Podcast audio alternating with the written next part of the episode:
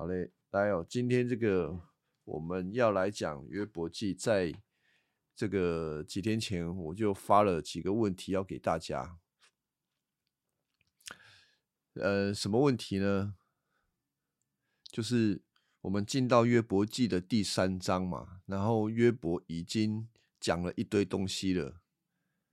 呃，约伯记第三章他就打破沉默，因为他遭受极大的苦难。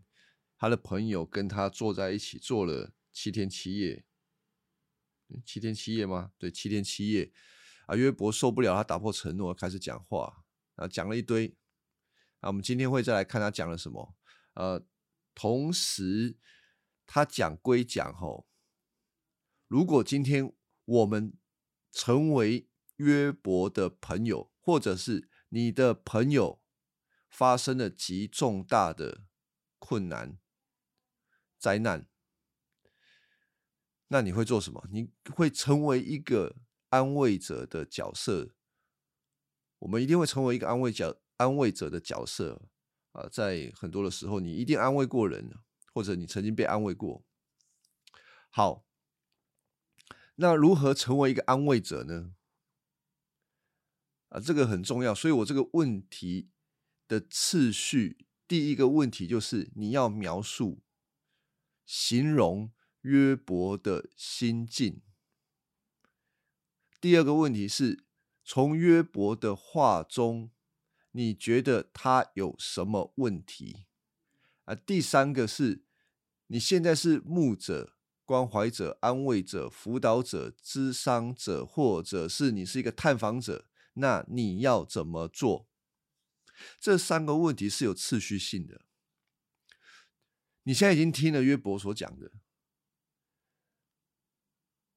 有的时候我们在安慰人我们，我们其实，哎，我跟你讲，大家哈，有时候安慰人的经验应该是蛮多的啦，或者你当做倾听者的机会也蛮多的。可是有没有一种状况，当对方开始在讲他的状况，他面临到的事情的时候，他一边讲一边讲他的事情。整个经过，你的脑袋里面就开始在运转，转什么东西？转说哈啊，你这个现在问题很大，我等一下要怎么回答他？我已经看出他的端倪来了啊！我等他讲完，我就要告诉他说，你最好的方案应该要怎么做？我不知道大家会不会有这样子的时候啊，就是你明明是倾听者，可是你一边倾听一边想要怎么回他？那我跟大家讲，你如果这样子的话，你就很难成为一个真正好的安慰者。所以呢，我说第一个问题重要的是，你要描述约伯的心境，为什么要这样子？他讲完，你不可以第一时间说啊，约伯我了灾啊，你一定啊做了什么坏事，或者是你怎么样就开始噼里啪啦讲，不要，你要先说。他发生了什么？大家明白我的意思吗？你要重复最简单的，就是你要重复概略的重复一次，他发生了什么事情，来确定你听到的是对的。然后你在这个阶段，你不要加油添醋，哦你要确定你听到的是对的。那同时，对方呢？他也会有一个安心的感觉，就是哦，我刚刚讲的，你确实听了，你没有误解，这个是第一步，很重要的。你要先描述约伯的心境。好，所以约伯在第三章啊，第一章发生的事情，我们已经知道了。这个约伯记里面，三个来安慰约伯的朋友也知道了。太痛苦了，所以跟他一起在那边做了七天七夜。然后第三章约伯就开始讲，他讲了什么？来，有没有人来来总结一下约伯讲了什么？在第三章，因为如果你是一个倾听者，他可能花了前面十分钟、二十分钟哦，在讲了一堆堆堆堆，那你怎么？用最短的时间抓住他的这个重点，描述一下，哎，你的状况是怎样？啊，大家有没有什么看的第三章？来看一下，看一下第三章，是有圣经，翻开圣经，把第三章再读一次。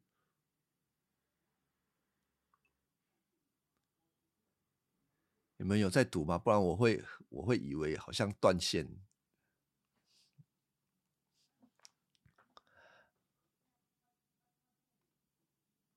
看一下若云说什么。若云说，约伯在自怨自哀，呃，像有些人怪父母把自己生下来。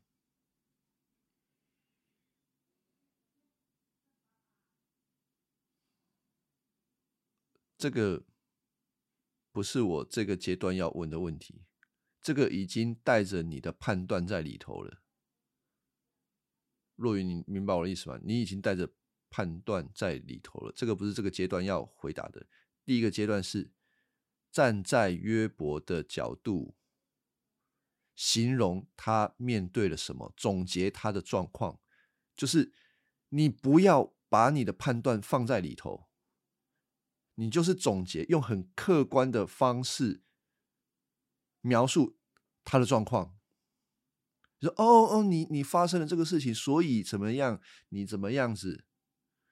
哦，所以你现在的意思是你要这样子帮助他，因为有的时候人家开始在讲讲十分钟、二十分钟，他搞不好也忘记他到底要诉求什么了。可是如果你是一个倾听者，你得帮助他，约伯，你不要用埋怨这个字眼呐。埋怨是你已经带着一个判断，哦，约伯，你在埋怨上帝，你已经判断他了。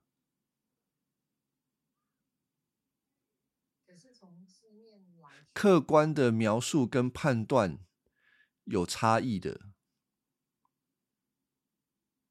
好，你说约伯在埋怨，你从哪一句话判？你从哪一句话会认为约伯在埋怨上帝？他说：“呃，所以客观的帮他描述该怎么说呢？客观，对啊，你可以这样子讲啊。哦，约伯，你。”面对了很大的苦难，这个苦难大到一个地步，让你几乎觉得宁可不要出生。你懂我意思吗？你就是客观的描述他的话，而不是说约伯你在抱怨哦，说。你要客观的描述他的话，就是哦，约伯，你发生了这么大的事情，你痛苦到一个地步，你宁可自己不要出生。这个讯息我接收到了，哦，他就会了解哦，你有听进去，但你不要第四一针说啊，约伯，你现在开始在抱怨了，你懂了吗？OK，好，还有没有人要来？帮助，如果你是一个倾听者，来帮助约伯，这个叫同理心呐。他现在需要同理了，你不要教导他，你先，他需要先知道你到底有没有听进去，而且你要听得很很确定。他如果没有确定说你这个倾听者是真的有听进去，你的下一步他会受不了，他不会再想听你讲。有没有人可以再更进一步的来描述约伯的状况？当他讲完了，我能感受你所经历的。呃，是的，但是你要再更具体，比如说他有讲了哪一句话是特别重，你要帮他再描述一次，或者再总结一次。你在什么事情上？哦，我真的能够感同身受，所以你会怎么跟他说？哦，哦，这个丽珍姐她已经把后面想要给他的激励带出来，就是你是最重要的，但前面有讲说啊，我知道你很痛苦。OK，前面这个是好的，但后面那个激励可能要放在后面，我们要再想一想，就是你所遭遇到的痛苦，我可以感同身受。然后为什么呢？因为我也曾经碰到很大的苦难，我也碰到类似的状况啊。有的时候我们会这样子跟他讲，但是我们在安慰的时候，千万不要落到一个苦难与苦难当中的比较。说啊，你这个苦，哎呀，我告诉你，我有更苦的。不要，不需要，你就是大概示意说，哦，我也有经历过类似的状况，我可以稍微的理解你现在的状况。他听了就会觉得，嗯。你真的有在用心听，好，这个，所以刚刚大家都有讲到这个约伯的心境啊，很痛苦，稍微描述了，描述了哪些呢？他想要死嘛，太痛苦了，他宁可不出声嘛，然后。等等，这一些东西，你帮他讲讲出来，他感同身受之后，你的心里要做第二个步骤，就是你要知道约伯讲这些话，他有什么问题？我不是在告诉你说，你就是你得分析出他到底哪里有问题。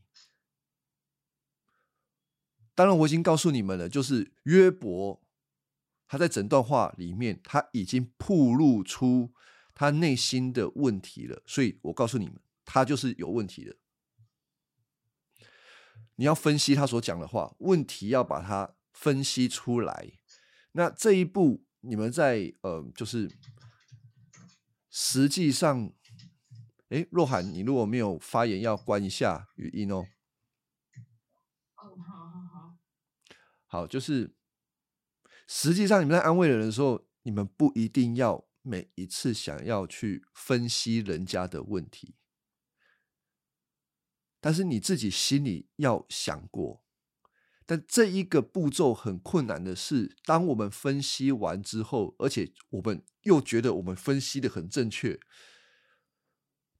前面对约伯对那个受难者的那个感同身受会不见。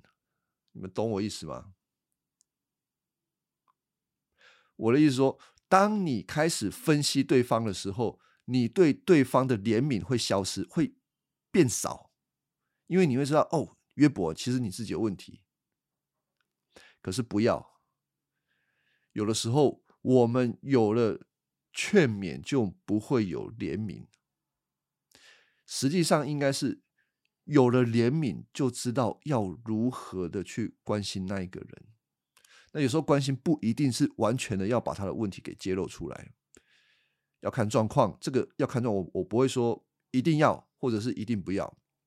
好，现在我就问这个问题啊：约伯的话当中，整个第三章到底他出现了哪些问题？对，从约伯的讲话当中可以看到他内心有哪一些问题。神不公平，神没有公义，从哪里看到？从哪一个经文看到？第十七节，十八到十九节，他十七。他说，在坟墓里，坏人停止作恶，辛劳的人得安息，连囚犯也有安宁。不再听见监工的责骂，第十七节啊，是第三章十七节啊，是不是？当然，嗯嗯，困乏人得享安息，他的意思比较像就是辛劳的人啊，劳碌工作的人啊，总算不用做了，边走啊。就是约伯觉得在地上工作其实是很辛劳的啊，死掉的话就闷走啊比较好。对啊，就是。他觉他这一段话里面，他要强调的就是生命啊，人生很没有价值，很多的劳苦，很多的事情是没有办法得偿所望。所以呢，啊，死了比较好。如果死了，就不用劳苦，就不用工作啊。约伯是这个意思啊。对，然后你读了这段经文。你要再更深一步的推论，为什么约伯会这么想啊？因为他在地上就是觉得他自己都这么惨了啊，活着太惨了，最惨的在他身上，那干脆死一死算了，所以他才讲这样子的话。他认为死了是一个最美好的地方，死亡是一个最美好的地方，活着没有价值，等于是说他在做梦啊，做白日梦。他最好的白日梦不是活着，是死了。好，那我们就可以理解十四到十九节有这个意思啊。那我们还要再问约伯的这个观念是对的吗？活着很辛劳，所以死了算了。这个观念是对的吗？当然不对啊！今天今天你不是基督徒，这个人本主义的人都会告诉你：不不不不，活着才是好的。你问这个世界上绝大多数的人，他都告诉没有没有，活着总是比死着好，因为活着总是有机会、有盼望、有什么嘛？是的，他们会有一些，他们绝大多数人都还会认为活着还是比较好。约伯是活在一个极度。缺乏已经是一个很困难的地步，所以他会说出这样的话。所以这个观念是错的，并且从真理的角度，我刚刚前面讲的是世界上面的眼光来看，都会觉得约伯你是讲错了。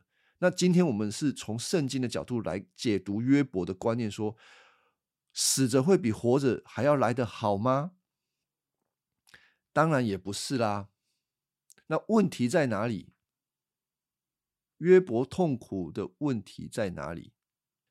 约伯，约伯痛苦的问题根源。好，你们可以看到其他的经文吗？嗯，除了这一段，这整段都很多充满了约伯他内心的问题。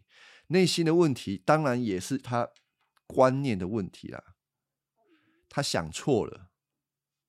若涵问说：“约伯想自杀吗？”他超想死，他超想死，可是又没有去死。丽珍姐说：“她极度痛苦，很正常。当然了，任换作是我，我也会很痛苦，而任谁都会很痛苦啦。”好，那我我我直接结束这一段哈。这段的问题，我刚刚问的问题是说，约伯的话当中哪一些你觉得他有问题的？他最大的根源是他误解上帝。第二十三节，他说：“上帝使他们的前途渺茫，从周围困住他们。我以叹息代替食物，我以呻吟哀嚎像水流不止。”二十五节。我所害怕的事情一一出现，我所恐惧的事偏偏临到，我没有平安，得不到安息，我的烦恼没有止境。他痛苦是因为他根本不知道为什么发生这些事情，但是他知道发生这些事情是上帝做的，所以他做了一个推论，就是上帝故意要让这个事情发生，为了就是要搞他啦。让他痛苦，让他难受。约伯最在意的就是他的儿女，所以第一章我们就看到儿女在享宴乐的时候，约伯就很担心，他就需要为他的儿女做献祭的工作。约伯做献祭的工作，是因为对儿女的担心啊，所以没有想到。他最害怕的事情，竟然还是发生了，儿女都死光光了。他不明白为什么，但是他就是做了一个推论：上帝故意要让我发生这样的事情，上帝要搞我。啊，所以这个是上，这个是约伯此时此刻心里所想的，也是最大的错误。错在哪里？他想错了上帝，因为他根本不明白会发生这个原因是什么。确实，原因是从神而来，但是那一个意念是好是坏，他完全没有办法理解。这个很重要。基督徒也是需要在这个事情上面一次又一次的去操练。当我们生活当中碰上了一些事情，基督徒就都会知道，所有的事情大或小，一定都是从神而来，一定都是他的许可，不然不可能会发生。但倘若我眼下的这件事情是一个糟糕透顶的事情，那会是怎么样子呢？上帝让它发生，他是存心要整我吗？我们很容易就变成这样子去这样子想，他是要整我吗？他如果是整我，那怎么办？你们想下去，你们想这个问题想下去，你就会觉得很可怕。如果上帝存心整约伯，那约伯该怎么办？一样一样啊！我问你们啊，就是如果上帝根本就不爱你，他恨死你们了，那你该怎么办？然后你们每天所发生的事情，你就想哇，上帝一直给你量低，一直给你量低，哦，搞到海盖就差没安呢？啊？什么？要怎样就怎样，反正狼吧 gam gam，一切都在他的手里嘛。必死的决心啊，就是狼吧 gam gam 嘛，必死的啊，温系温系别够啊。好，所以如果我们这样子想，上帝很讨厌我们，他让我们发生坏事，就是故意要呃欺负我们。好让他自己开心的话，那我们惨了，我们真的没盼望了。那也就像约伯一样，死一死算了。我们这个上帝没有爱我们就算了，还以这个欺负我们为快乐，你的生活没有盼望的，对吧？好，那我们刚刚已经讲了哦。其实约伯是错的。其实约伯是错的。如果约伯是错的，那会怎么样？你首先得知道你的观念是错的。如果你的观念是错的，就表示说，哦，上帝是很坏心的，他不是坏心的。上帝不是坏心的，他绝对是慈爱、良善的。那你才有盼望。好，那如果上帝是慈爱、良善的，那他为什么让我发生这样子的事情呢？你不晓得，对不对？即便我现在很痛苦，即便约伯现在很痛苦，但是你先相信上帝是慈爱、良善，他没有做错事情，你才有可能。有盼望，不然你就死定了啊！你可能就活在一个整天被上帝他不知道明天又要出哪招的状况底下。唯有你先相信上帝是慈爱良善的，改变自己的观念，你才有可能跟神就是。借着祷告与神同行，然后慢慢的看整件事情的结果是什么，你才不会因为一下子的这个苦难就被打倒了，然后就离开神埋怨说：“哦，原来上帝是这么坏心的。”然后你就永远都不理他了。可是你，你就算你永远不理他，你不来教会，你不祷告，你不读圣经，我告诉你，不好的事情。不会因为你不来教会，所以就不会发生。相对的，你不来教会，你不听福音，这些事情继续发生，只会让你的心没有办法转过来，更无法转过来。除非我们更多的明白福音。听福音，听神是一位什么样的神，才能够帮助我们的心转过来？神是慈爱良善的，他让这件事情发生，一定有他美好的计划跟原因，不然我们会站立不住，对吧？那很有趣啊，整个约伯记的一大前大前一整大段啊，就你看整篇约伯根本就不知道什么原因，我们知道约伯不知道原因是什么，上帝跟撒旦打赌，可是上帝没有要害约伯啦，上帝是爱约伯，他以约伯为他的，神以约伯为他喜爱的对象，他看重约伯，他相信约伯。是这样子的，那嗯，如果我们没有看到最后面，或者我们很仔细的看每一段，我们可能会还是会有点，就是上帝你怎么这样弄他啊？我知道多少都会这么想，但是我们要忍耐的看下去。所以我刚刚第二个问题就是约伯他的问题在哪里？他就是不认识神，自己在解读神。他越是自己在解读这个神的时候，他就离神越远。他的苦读就越来越深，哦，是这样子。还有，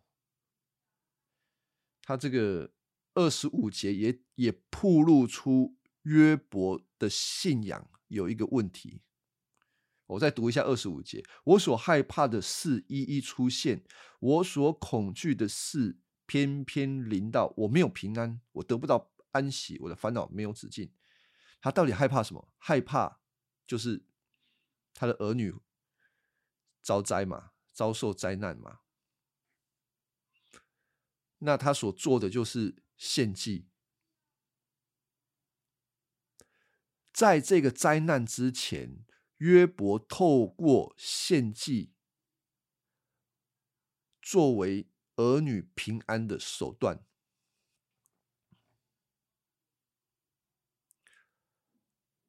用这样子的方式，这个事情没有发生之前，约伯都会认为这个献祭是可以的，或者是说这是一个宗教行为，他透过这个宗教行为可以达到某一个程度的平安。实际上，哦。这还是他的这个宗教上面的行为，还是一个以自己为中心在做这件事情呢？他认为他做这个事情，上帝就会帮助他，上帝就会赐给他平安。实际上没有办法。如何让约伯知道没有办法呢？除非发生这个苦难，约伯的心才会暴露出来。上帝在告诉你说：“你不要以为你说做这个献祭就有用。”嗯。也许大家会觉得这个代价太大，你不要这样子想。更重要的是，约伯在这个事件当中，最后才能够明白神的心真的是好的，是完全接纳他的。如果没有透过这个苦难，约伯他还是会活在一个宗教的规矩底下。他会说：“哦，我做这个，我做这个。”然后上帝继续赐我平安，好吧？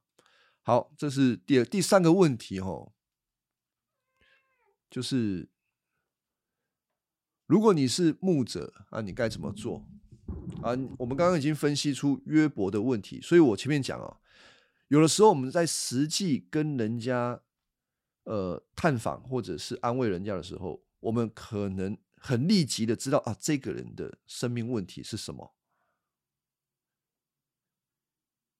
有的时候，我们也很可能想要立即的点出他的问题，揭露他的问题。有的时候有效，有的时候无效。我跟大家讲，如果你没有很好的把握，最好还是先接纳他，先安抚他比较好。有的时候，我们在讲出对方的问题，可能不是为了他的益处。有的时候，我们可能是想要表现出自己很有一套。我不知道大家有没有这样经验啊？可是我的经验很多，因为我看到有一些弟兄姐妹跟他们聊天，或者他们有些问题。啊，老实说看得很清楚，但有的时候指出问题，可能只是我要表达出我一个很卓越的看见，但是对那个人或对整个事情有帮助吗？其实没有帮助啊，不一定有帮助。这个若涵说：“哦，传道这算不算一种骄傲呢？这个绝对是骄傲啊！你知道，我们看到一个人问题的时候，我们是安慰者的角度，可是我们忘记，安慰者最重要的时候是要安慰那一个人。你先安慰那一个人，他现在需要已经是急诊了，你急诊就是先包扎嘛。”急诊包扎完，他比较好了，我们再去做一些深度的治疗。所以你知道，我们真的如果是出车祸还是什么，你去急诊，他都是赶快先帮你弄一弄啊。但是你先弄一弄之后，你不会说你这样子就好了，你还是要回去一般门诊去检查嘛。那我们在有时候在安慰人的时候，我们可能会很想要。一针见血，吼吼，我就搞哎，我一看我就知你的问题难到位，嘿嘿，有时候会适得其反啊。所以我我我讲，有的时候要揭露，有的时候要看状况，啊，是这样。好，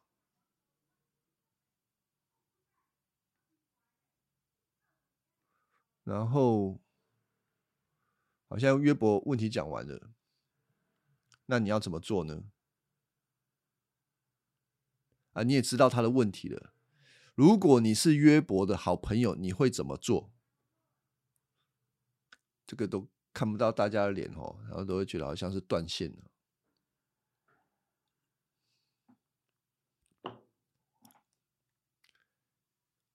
如果你是安慰者，你会怎么安慰约伯？你？你你体贴了他的心了嘛？你知道他的状况，你感同身受，所以你描述他的状况，所以你不会假啊。好，第二个是你也分析他的问题在哪里。可是这两个东西有的时候会有点拉扯，就是我们发现他的问题，我们就会没什么怜悯，或者是我们很怜悯他啊，我们就不看他的问题。这两个都。少一个都不行，两个都要有。就是你要感同身受他，你要怜悯他，同时你也要知道他的问题在哪里。不是说啊，问题就把呼呼嘞，只是这个问题怎么解决，我们需要有的时候需要陪对方走一段，可能是很长一段。啊，所以这两件事情同时的啊，大家不会安慰了。会会吗？我不知道。好了，通常我们安慰人哦，有三个做法。一个做法就是理性的分析，指出问题的所在。就像我刚刚讲的，就是你已经分析完，我就告诉你，你都是家有问题，下有问题啊，都是黑的人安诺啊，就帮帮他讲讲讲讲讲讲讲讲。理性的分析啊，另外一种叫做。感情的情感上面的认同，给他温暖。说啊，你这个就真是可怜啊，那个人真坏呀，他真的是对不起你啊，对不对？就认同他。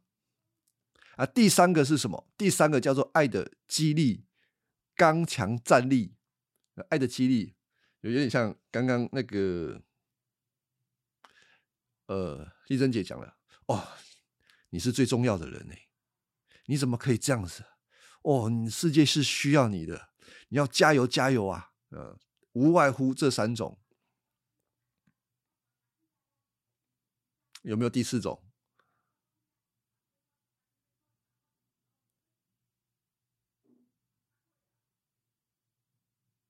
有吗？有第四种吗？理性分析、情感认同、爱的激励，这三种。有没有第四种？就是帮助他引导他看到耶稣为他做了嗯，好，有没有好帮助他引导他看到耶稣为他做了什么？好，这个可以把它称为第四种了，就是我们要用福音来帮助这一个人，用福音来引导。但是通常我们不太会，为什么不太会呢？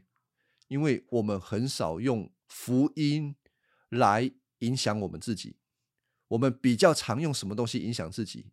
用理性分析啊，然后用情感认同啊，或者我们很需要被激励啊。可是这个跟福音没有关系啊。这个哦，如果我们看到第四章，第四约伯记的第四章，约伯的好朋友以利法的发言，就会发现到他有什么？他可以理性分析，约伯你就是怎么样？还有什么？他还会爱的激励，有爱吗？他这个，他这个朋友，好，我们我们后面看就知道了。反正他有这个激励的作用，给给约伯激励激励。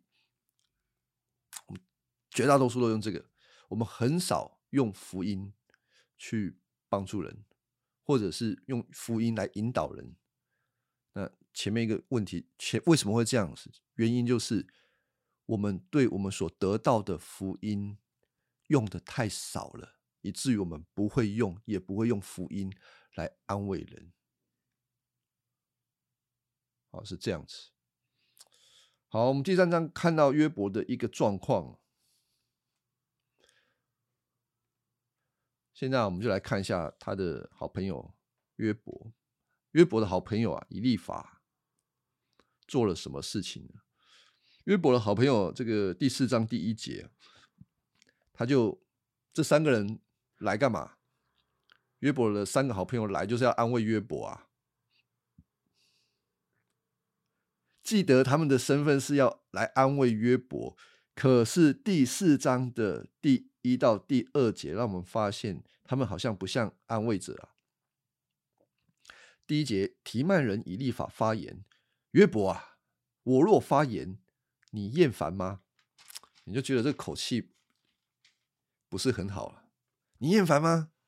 哦，我忍受不了长久的沉，长久的沉默。你教导过许多人，使软弱的手臂强壮。你的话。”使快要跌倒的人得到鼓励，使无力的膝盖坚强。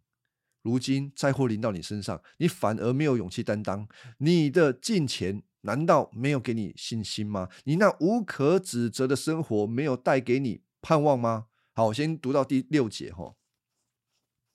来来，这个以利法，他的安慰的方式是什么啊？你们来分析一下以利法。他怎么样安慰约伯？他没有安慰，他在评论约伯。真的吗？怎样评论？都没有啊。啊？怎样呈现？哦，因为现在没有嘛，之前是嘛。对啊。之前很进钱啊，现在得了灾祸就进钱不了啊。对。因为约伯在埋怨啊。他在还要评论他嘛？好，还有没有人看一下？你觉得以利法他的安慰怎么样？他用什么样的东西安慰？哦，如然说有这个责备约伯的意思。哎，确实有啊，确实有责备的意思啊，就是。你的金钱没有给你信心吗？啊，你怎么会这样子？好像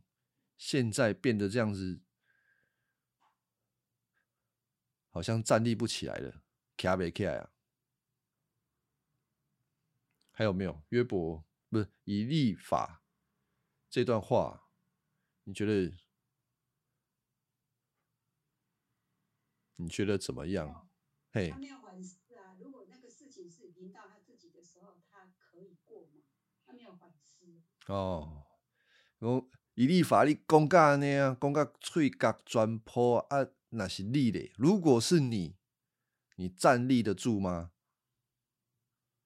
他就是以利法，他好像是好像他可能以利法可能也是一个行为道德不错的人。你从他这段话可以感觉到，他应该也是一个行为道德不错的人，对吧？啊，所以他才会这样去去鼓励约伯。哦，他还没遇过啦，也要被渡过啊，所以他会这么说。好，那我再问一个问题：这一段话当中，以立法有没有观念与福音不符？前面讲啊，他这个是他的这个安慰的方式有分析，理性分析嘛，他还有激励的成分。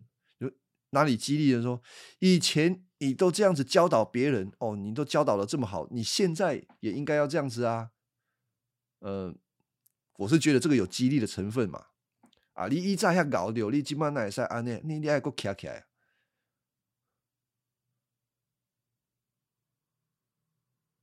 那这段话有没有跟福音不符的地方？有哪里？因为焦点都是在人，不是在神啊。好，你可以用经文来回答我嘛？呃，你是说他讲的对，你觉得他在整一到六节当中，他所讲的话，跟我们的福音有没有矛盾的地方？好了，你你先看以利法用什么作为约伯被激励的动机？以以利法的立场而言，就是以利法用什么来激励约伯？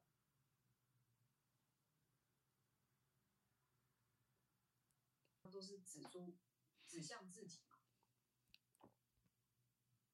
嗯，对我我知道大多数的人都读和合本哦，和合本第六节就说：你倚靠的不是你敬畏神吗？你盼望不是在你行事纯正吗？好，光第六节，第六节它的前提就是它的基础就是你要如何成为一个可以站立的人，回到原初光景的那一个人，在于你的敬畏神，以及你的行事纯正。如果你们看和合本，你倚靠的不是你在敬畏神吗？你的盼望不是你行事纯正吗？这与福音不符，这与宗教相符。宗教就是在告诉你这个，宗教告诉你你要如何蒙祝福，你要如何消灾解厄，靠什么？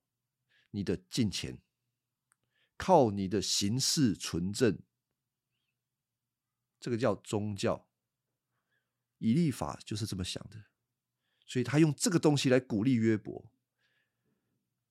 你如果抓到这个原则，我们可以回头思想，我们平常怎么去教导其他的人、安慰其他的人、激励其他的人，有没有可能也是用这种方式？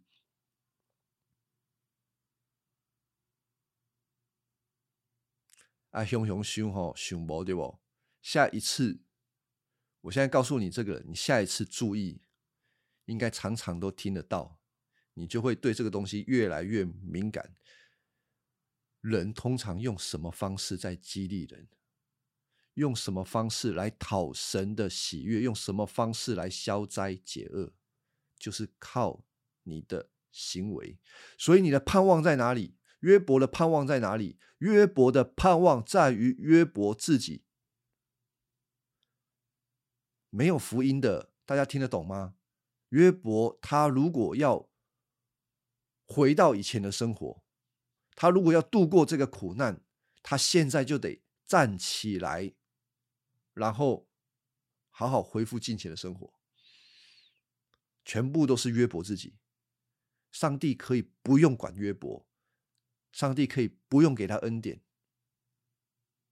宗教就是这个意思，宗教就是所有的一切你要靠你自己，你不要奢望恩典啊，就是这个。好，这个是以利法他在这段话里面所带出来的。我们希望可以把以利法这一段讲完。我们再看哦，第七节，以利法说：“想一想，有哪一个无辜的人丧亡呢？有哪一个正直的人遭殃呢？”好，我一边读，我一边解释啊。这个第七节，谁无辜的人会死掉？那我们帮以利法回答一下，就是没有。没有无辜的人伤亡，没有正直的人遭殃。好，我我我把第到第九节读完好了。我看见耕种邪恶、散播毒种的人，他们都收邪恶的后果。上帝的气息消灭他们，他的愤怒使他们丧亡。七到九节展现了以利法的整个宗教观，就是他脑袋的这个宗教观，就是这个是什么呢？种瓜得瓜，种豆得豆。你会发生这样子的坏事，表示你一定中了什么，中了什么坏的因，所以你会有这样子的果。所以第七节说，哪一个无辜人丧亡？没有啊，没有无辜的人会发生像你这样子的事情啊。有哪一个正直的人会遭殃呢？没有啦，没有一个正直的人会遭殃啊。约伯，你发生了这样子的事情，你就是你绝对不是无辜的，你绝对不是正直的，你肯定是做了什么不好的事情。这个是以立法的。世界观、以立法的宗教观，所以他会这样子推论约伯。好，七到九节还要再解释啊。我之前有跟大家讲，你们读约伯记的时候，如果自己读着读着结出某一些结论，你如果没有很有把握，你最好跟我确认一下。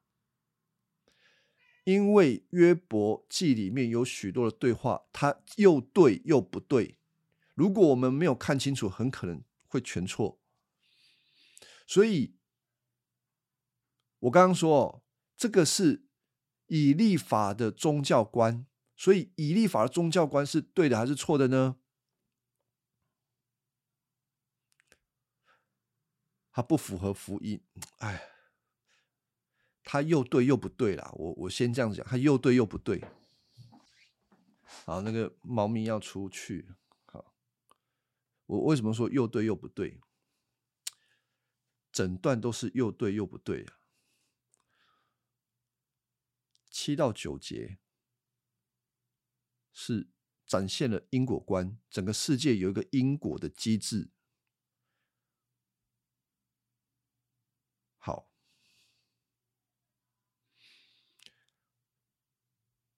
所以，对的在哪里？对的在确实，神在治理这个地面的时候，治理这个世界，确实是用了一般性的因果关系来治理这个世界。你做了什么坏事，你可能会得到某一些的后果。坏人，他被抓到，他可能会进监牢。你做了什么事就会影响什么，这个是一般性的原则，所以一般性原则是对的，一般性的因果是对的，但是基督徒要注意，上帝的工作，特别是福音这件事情。神不是用一般性的原则在治理，听得懂吗？你可能一下子听不懂。一般性的原则就是种瓜得瓜，种豆得豆，犯罪的就遭审判，没有宽容。这个是一般性原则。但是从福音的角度，从恩典的角度，上帝他用他的恩典来治理这个世界的时候，或者是宣告他的福音的时候，那个不是用一般性原则在告诉你，那个不是一般性的恩典要给人。福音是什么？他把人不配得的给了人。所以，福音是不配得的，是这个世界上面所没有的。特别是约伯他发生的这件事情，其实根本不是约伯做错什么事，不能够用因果关系来解释。啊，换做今天哈。我们也需要注意，就是我们看到有些事情发生的，我们很容易就开始推论，这个是不是因为这个那个这个那个，所以造成这样子。我之前看，呃，有些教会他们发展的不顺利，就就会有同工说啊，那就是我们的牧者有问题，他肯定是犯了什么罪，所以我们的教会不兴旺。哦。不要做这种推论，你不知道原因的，你不知道有些事情，你根本不知道为什么的，不要立刻的用这种因果来论断说一定是什么什么什么不。但一般性，我们还是要讨论因果，因为是客观的，我们需要检讨。如果我们完全不检讨因果，我们就完全没有成长的机会。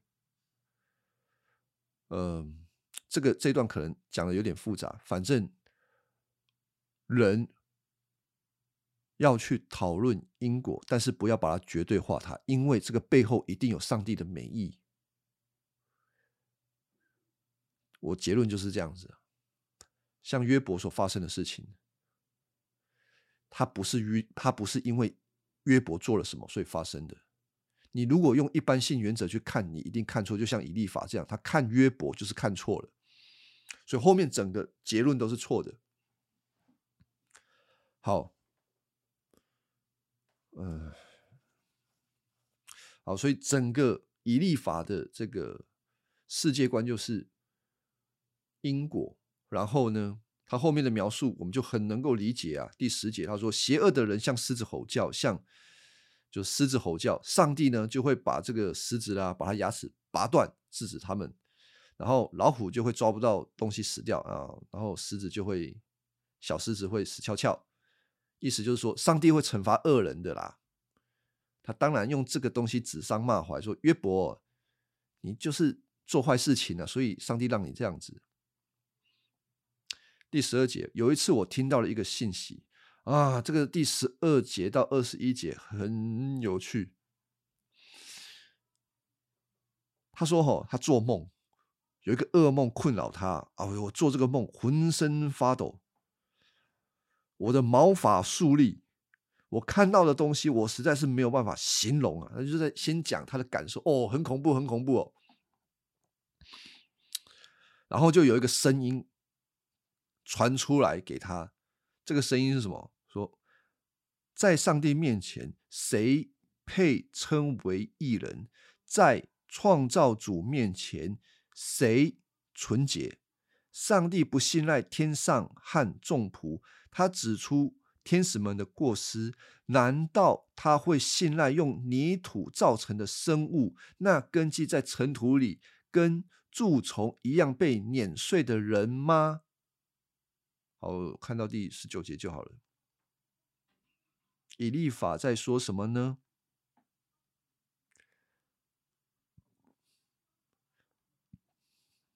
十七到第十九节，他说的对又不对。哪里对？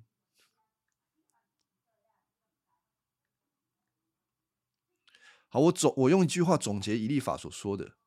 以利法是说，上帝是超级公义的神，可以理解。上帝超级公义，所以人要畏惧、战惊的面对他。人要敬畏啊，因为神太公义了，人要敬畏、恐惧、战惊。所以呢，人需要。谨言慎行，过近前的生活，才能够安身立命。我用这句话总结约伯的这几这个十七到十九节，可以理解吗？我再讲一次哦。约那个以利法说，上帝很公义，太公义了，我们要很害怕神啊，要恐惧战惊啊。所以，我们生活的时候应该要谨言慎行，尽情的过生活，你才能够活着。这句话对不对？讲的对也不对，哪里对哪里不对？嗯，啊，这个不是我要的，不是。你在想，上帝超级公义的，他超超公义。超严格的，因为十七节说，在上帝面前，谁配，谁纯洁，没有人嘛。上帝也不信赖天使嘛，上帝也会指出天使的过失嘛，何况是人啊？所以你要恐惧战惊啊，你得恐惧战惊，你要过敬虔的生活，不然你没有办法活的。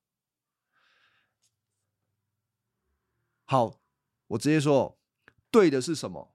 对的是，上帝确实是公义的，他超公义。这个公义跟我刚刚讲的一般性原则是一样的，种瓜得瓜，你做错事情就要得审判，你背叛神，死路一条，啊，绝对没有宽容，这是一般性原则。所以，上帝是这样子的时候，我们应该要恐惧战惊。好，是的。那如果上帝是这样子的时候，我们的反应是什么？如果上帝是这么严厉，我们眼前的上帝这么严厉，那我们的反应是什么？你离开约伯记，如果你现在面对神，面对一个公义威严的神，你的反应是什么？嗯，我祖先拿开，你就是面对这个威严的上帝啊！你现在要做什么？怎么怎么办呢？恐惧战心。那个若涵说会怕，而且想躲。对啊，我觉得是这样子。一般性的原则，我们看到这一位神的时候，应该是吓得半死。你看旧约有多少的人，多少先知看到上帝的时候说：“祸哉，我命亡矣！”哦，被戏呀！为什么？因为人不完美啊，上帝太圣洁，一碰就是死。所以，当我们面对这位超级……这位神的时候，威严的神，我们是恐惧战惊到一个地步，已经不能用恐惧战惊来形容，就是我们应该喊出一句话，叫做“救命啊！救命啊！被戏啊！我要死了！”这个才是一个你理解上帝供应的时候该有的自然反应。但是以立法的观念是什么？他的。解套的方式是什么？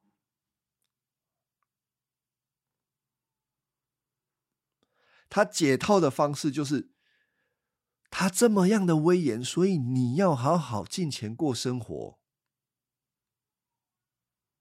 可以理解吗？上帝这样公义，所以你要好好的过生，过进钱的生活。这个问题在于说。你认为你的金钱可以满足上帝的公义的标准。以利法认为他的金钱是可以满足上帝的啦，错在这里啦。他可以用自己的行为，好像哎呦，上帝也悦纳我这个行为啊，上帝就会不发怒啊。他把上帝的标准其实讲的很威严，其实是降低，然后把他的这个人的好行为拉高，啊就拉到一个还差不多，差不多，哎，这种差不多在一般的宗教都是一样，所有宗教里的神明他们的标准很高，高到什么程度？高到人差不多可以到达的程度。所以，一般的宗教告诉你说，你做错事情，你要消灾解厄，干什么事情？你去做好事嘛。你可以去放生啊，你放一些鸟啊，放一些鱼啊，捐钱啊，或者是弄个布袋戏给他们看啊。这就是好行为。上帝就哦，你还不错。以立法的问题在这里，真正的一般性原则，上帝揭露出来的时候。你能够用什么东西来来到上帝面前？没有，你只能喊救命啊！你躲都躲不了啊！